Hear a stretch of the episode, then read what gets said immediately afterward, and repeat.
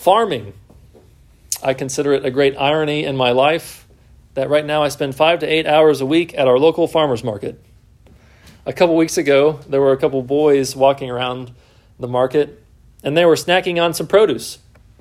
One kid was chomping down on a beet. I mean, like full bites, a beet. Some of you may like beets. Some of you may like pickled beets. I am in neither camp.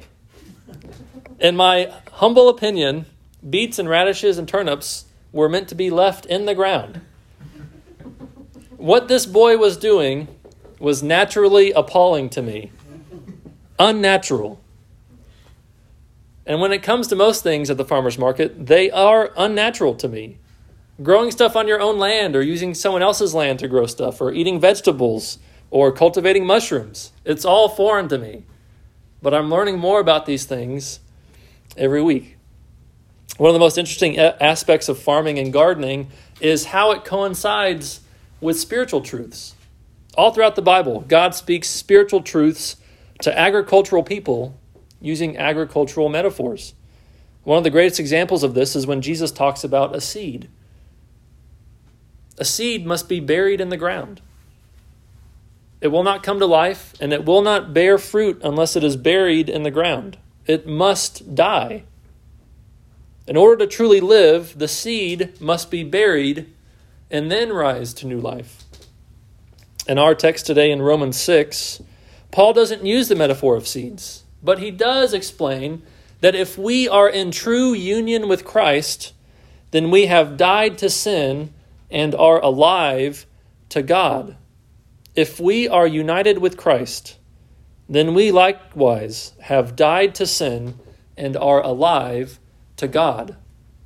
Dead to sin, alive to God. Turn with me, if you haven't already, to Romans chapter six.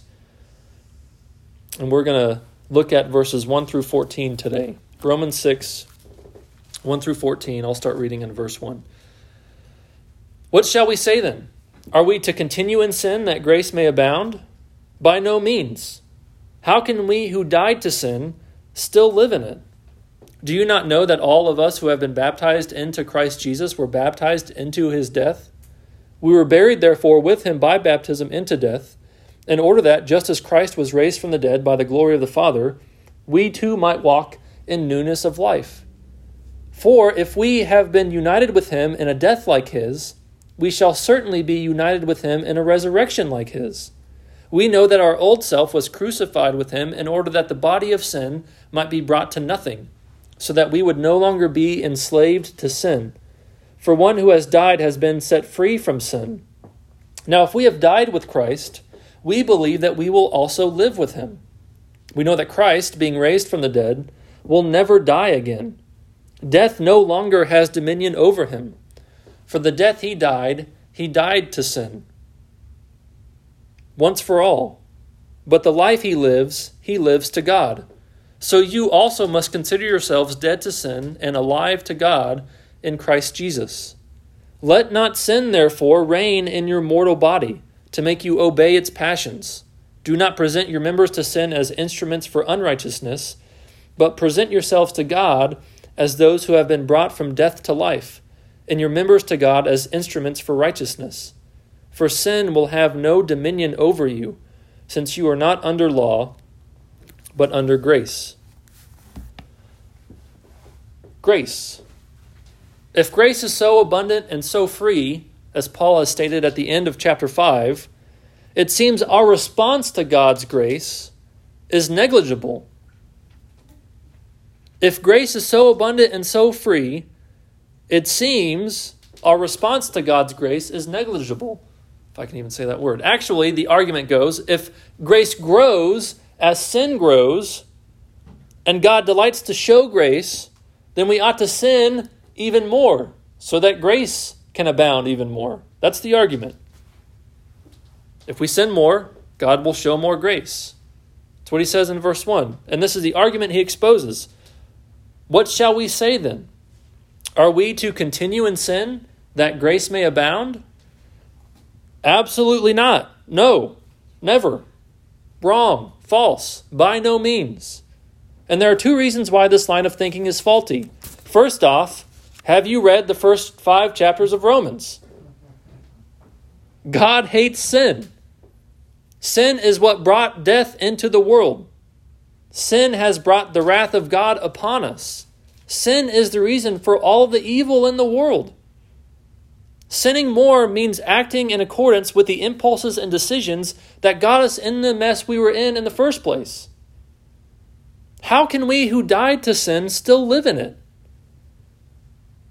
Secondly, this line of thinking is faulty because it is an attempt to force God into showing grace. It's putting God to the test. Will God indeed show me grace when I choose to sin in this way? It's claiming the power to force God's hand. Now, don't misunderstand me.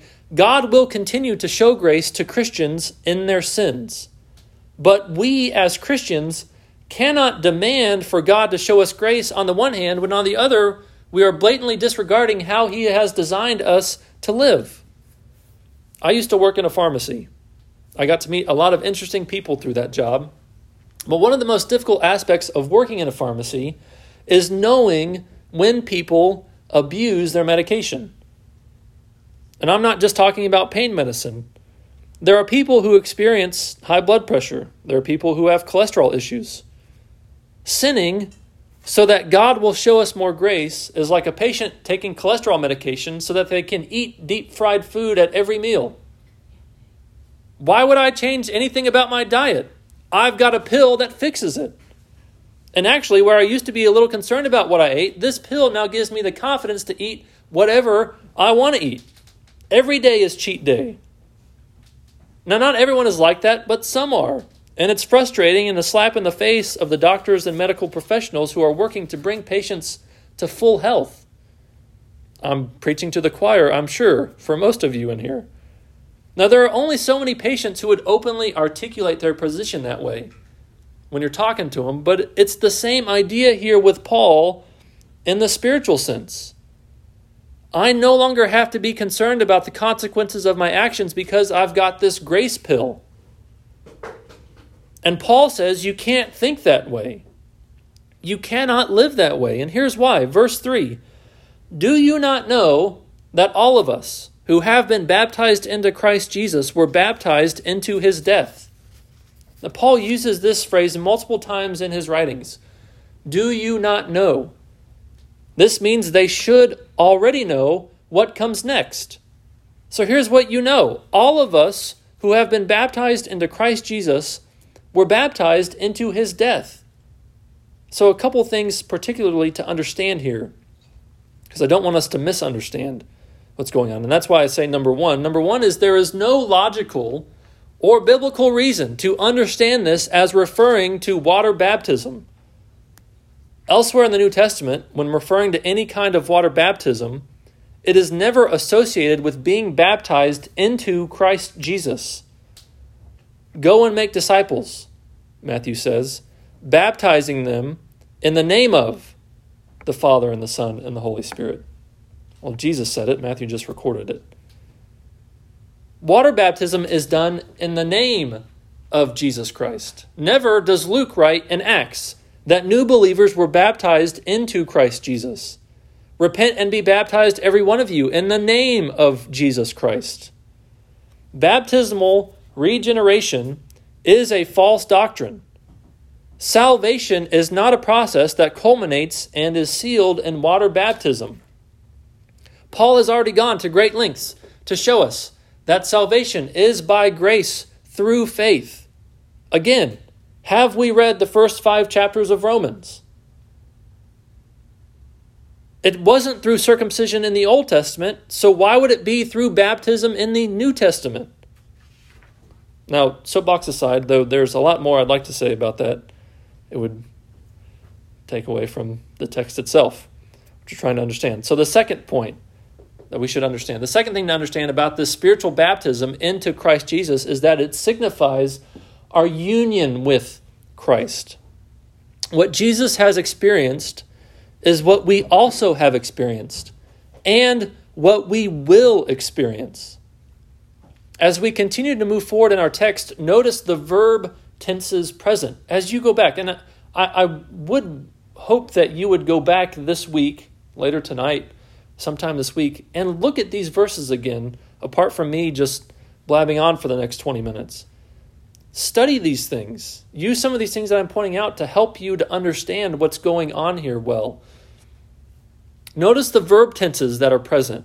There are certain things that are fully true about us already, and there are certain things that will be fully true. Verse four, we were buried therefore with him by baptism into death. We were buried with him into death. The death that he has experienced is the same death that we have experienced. If you are in Jesus, you have died with him. And so verse five, for if we have been united with him in a death like his, we shall certainly be united with him in a resurrection like his. So as Christians, we have been united with him in death, past tense, already completely true. And if that is true, we shall certainly be united with him in a resurrection like his. Future tense, we will be resurrected like him, which means we are not fully yet resurrected like him. God is the one who has done this for us. In Christ, the Spirit of God has united us with Christ. Titus three, four, and five. Titus says, but when the goodness and loving kindness of God our Savior appeared, he saved us, not because of works done by us in righteousness, but according to his own mercy. And catch this here, by the washing of regeneration and renewal of the Holy Spirit. God has saved us in Christ through the Holy Spirit, by the washing of regeneration and renewal of the Holy Spirit. The baptism of the Holy Spirit is our spiritual union with Christ. This is the baptism that Paul is alluding to in Romans. It's not water baptism, and it's not a second separate baptism that allows you to speak in tongues or do extracurricular spiritual things. We have died with him, and we will be raised like him. This is a spiritual truth coming from a spiritual act of God. But it does not end in the spiritual realm.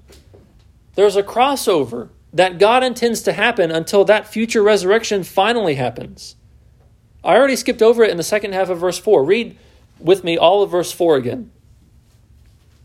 We were buried, therefore, with him by baptism into death, in order that, just as Christ was raised from the dead by the glory of the Father, we too might walk in newness of life. God's action has a particular intention. We've already discussed what it is not. God's intention is not that we continue in sin. So what is it? That just as Christ was raised from the dead, we also, we too, might walk in newness of life. When Amy is performing surgery, how many actions does she take that are unnecessary? None. Hopefully, right? Every action is intended to produce a particular outcome. Only cut here to only remove this. Her actions are intentional. When you discipline your kids, do you intend the discipline to produce a change of heart or a change of behavior for the next time? I mean, certainly we don't discipline them for no reason or just to punish them. When I hit a lob in tennis, I intend to hit it over their head so that they have to run back from the net and chase it. Now, when you're playing against Nathaniel, it's near impossible, but for a, a lot of other people, it works. Our actions usually come with intentions. God's actions come with intentions. It is riddled all over our text today. We died with Christ and will be raised like Christ. These twin truths are intended to lead us to walk in newness of life. And the power behind these truths is there in verse four, the glory of the Father.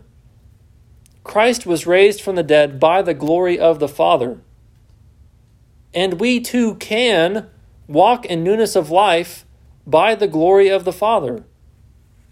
The end of verse four says the intention was so that we might walk in newness of life. We now, because of our union with Christ, have the possibility to walk in new life. And it's possible through the glory of God. And this is a an idea that's a bit new to me. I'm going to be transparent a little bit. I have not thought of the glory of God in this way before. But here in verse four, what does Paul say is the power that raised Jesus from the dead? It is the glory of God. Before, I pictured the glory of God as merely a descriptor of his presence, a display of his glorious light.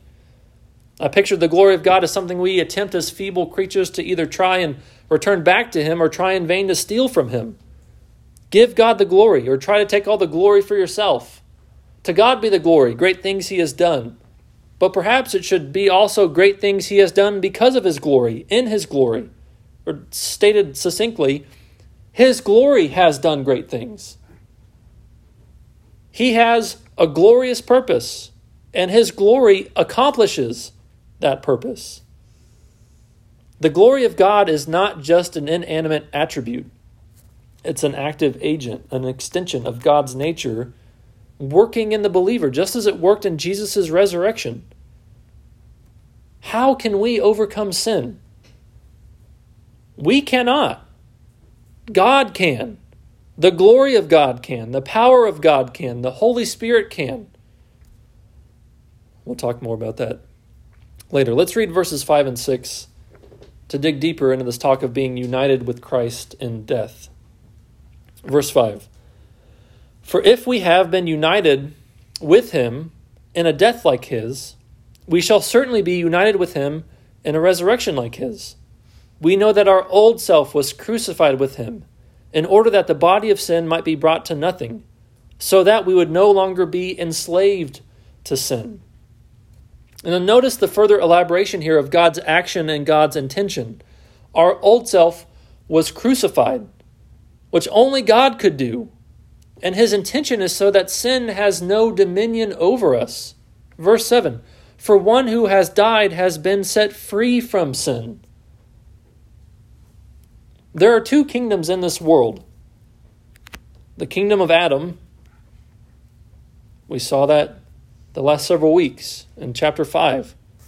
It's a kingdom of death, a kingdom trapped in sin, a kingdom in bondage to sin, chained to sin, drowning in sin, dark, lost, without hope. That's Adam's kingdom. But there is also the kingdom of Christ, a kingdom of life, which is a kingdom of redemption, a kingdom of righteousness, a kingdom of light, a kingdom of hope. Jesus' kingdom. And what on the surface seems counterintuitive is the idea that the entrance into the kingdom of Jesus is by death. If death leads us into the kingdom of Jesus, then it would seem natural that the kingdom of death would lead all people into the kingdom of Jesus. But this, however, misunderstands the focus and cause of death. I think Ephesians two becomes a good companion for us here. Ephesians two, verse one, and you were dead in the trespasses and sins in which you once walked. We were dead in sin. All people have lived in Adam's kingdom, and all people have been dead in sin. We were sinning. It's what we knew. It's what got us through the day. It's what we came home to at night. It's what got us up in the morning. This is how we, quote unquote, lived in Adam's kingdom. We all once lived in the passions of our flesh, carrying out the desires of our body and the mind, and we were by nature children of wrath like the rest of mankind. Those who still do not trust in Jesus for salvation from God's wrath are living in sin. It is all that they know, and it is what they trust in. But those of us whose eyes have been opened to see, whose ears have been opened to hear, whose hearts have been opened to understand, are dead to sin. Sin has become death to us. It's like when you want to write someone out of your life because they really screwed up. They're dead to me. That person is dead to me. It's as if they don't even exist anymore. I won't give them the time of day. I won't bail them out of jail. I won't give them any money. I won't go hang out at their house. I simply won't even go near them. I am freeing myself of the burden that they have been and that they would continue to be on my life. Look again at verse two in our text in Romans six. How can we who died to sin? We were dead in sin. We were dead in sin, but now we are dead to sin. These are spiritual truths and spiritual realities. If you are in Christ, then you are no longer dead in sin. You are in Christ. You are alive in Christ. You are dead to sin. What is sin? I'm grateful that this month we read through The Prodigal God by Tim Keller. I'm grateful for how he describes sin in there. And I'll paraphrase him a little bit. Sin is trusting in yourself, but there are two totally different forms that this can take. The elder brother and the younger brother, as he describes the parable of the the parable of the prodigal God, or the parable of, as we oftentimes call it, the, the prodigal son. Sin can be trusting in yourself by doing whatever you want to do. Disobeying God because you trust in yourself for salvation, for freedom, for joy, for life.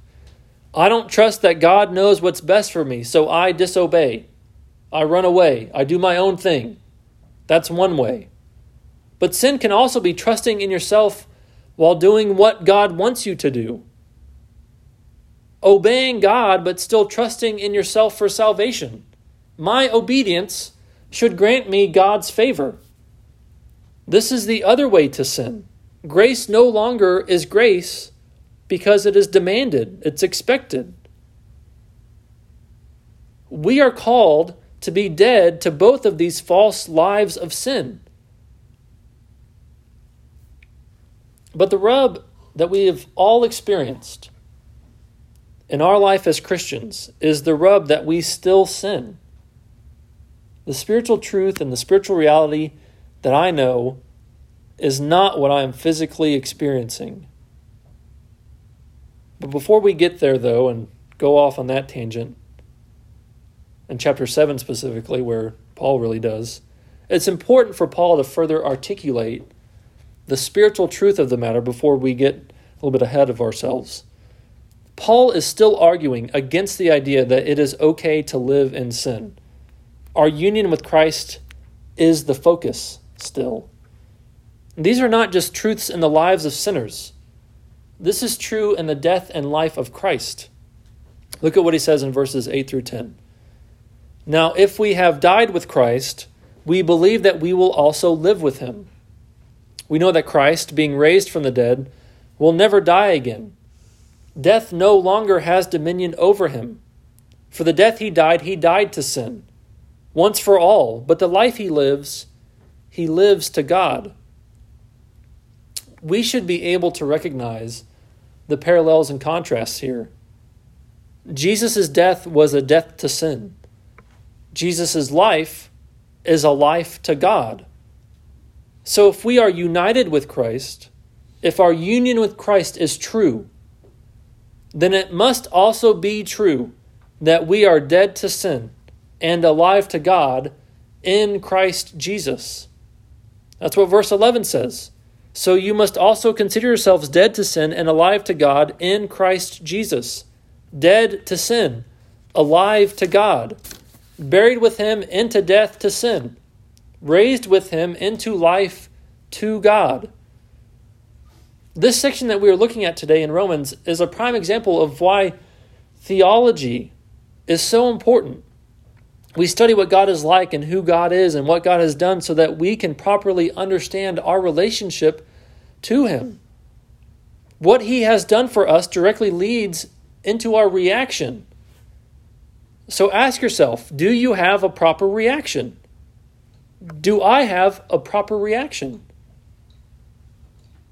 Am I reacting appropriately in response to God's grace in Christ toward me? Knowing God's actions and his intentions lead us to understand how we can apply such truths into our lives. It becomes a freedom of understanding. These are not rules to follow. They are truths to live in accordance with. And this is the only way to truly live. This is how to live as citizens of the kingdom of Christ. naturally, I'm a person who wants the big picture. I want the reasoning behind it, the truth that empowers the intended action. This is what has been difficult for me in parenting, is I like to ask the question, why, even when you're like three years old. Like, why are you doing that? Like, I want to understand your thought process behind why you took that action. I want the big picture. And God says, here, Stephen, here's the big picture. You are united with Christ. What is true for him is true for you. Know this and act upon that knowledge. So how should I then act upon that knowledge? Well, make sure that we understand our union with Christ. A couple months ago, many of us read the book Gentle and Lowly by Dane Ortland. The main passage cited in that book was Matthew eleven, twenty-eight through thirty. Come to me, all who labor and are heavy laden, and I will give you rest. Take my yoke upon you and learn from me, for I am gentle and lowly in heart, and you will find rest for your souls. For my yoke is easy and my burden is light. Being yoked to Jesus, another agricultural metaphor, is a picture of our union with Jesus. We are side by side together. His yoke is my yoke. My burden is his burden. We are united. We are one. His death is my death. His life is my life. I was buried with him and have been raised with him so that I would walk in newness of life. Not like the old life, not like the life of sin and death, but like the life of Christ. The old man on the inside has died. The new man has been born. That's why Jesus talks about being born again in John chapter three. So if this is all true, how am I to live? Verses twelve through fourteen in our text. Let not sin, therefore, reign in your mortal body to make you obey its passions. Do not present your members to sin as instruments for unrighteousness, but present yourselves to God as instruments for righteousness. For sin will have no dominion over you, since you are not under law, but under grace. Death no longer has dominion over Jesus. Likewise, sin no longer has dominion over us. But the truth is intended to lead to action. And our lives now as Christians, this requires active obedience to turn from sin and turn to God. Do not present your members to sin. So ask yourself today and this week questions like this. In what ways have I opened myself up to sin? In what ways am I disobeying God? In what ways am I depending on my obedience and not depending on God? Then present yourself to God and ask these questions. God, how can I bear fruit for your kingdom this week? God, how can I serve you for your honor this week? And simply enjoy your relationship with the Heavenly Father.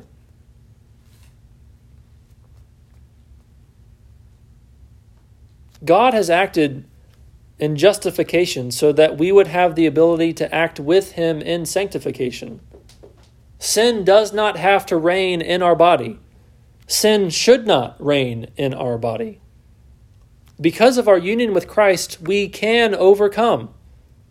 So work to overcome. According to the grace given to us, live as citizens of Christ's kingdom, even while we are still in the midst of Adam's kingdom. Let the grace that you have received work in you. You are a seed that has been buried and is now coming out of the ground. Reach for the sunlight. Soak in the rain. You are now no longer just a seed. You are a new plant. So act like a plant. You were dead in sin, but now you are dead to sin because you were buried with Christ. And not just that, but you have been raised with Christ. So now you're not just the old self you used to be. You're a new man, a new woman. So act like a new man. Act like a new woman. Reach for righteousness. Soak in God's grace and truth. Depend on God for the growth. And He will not disappoint you. Let's pray. God, your word is true. Your word accomplishes what you intended to. There's so many things that could be looked at and studied in a text like this. God, help us to at least understand that you have united us with Christ in order that we would be dead to sin and alive to you. That the life we now live in the flesh, we live by faith in the Son of God who loved us and gave himself up for us.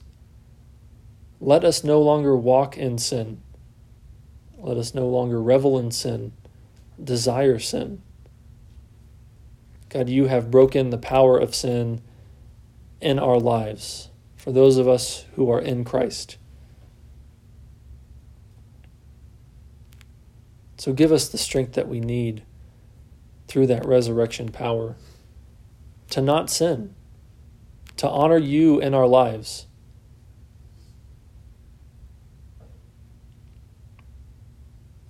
Help us to live for you, to live our lives to you. God, we have only one person that we have to give an account to, and that's to you. Help us to remember that. Give us the faith and the grace to live like that. I pray these things in Jesus' name. Amen.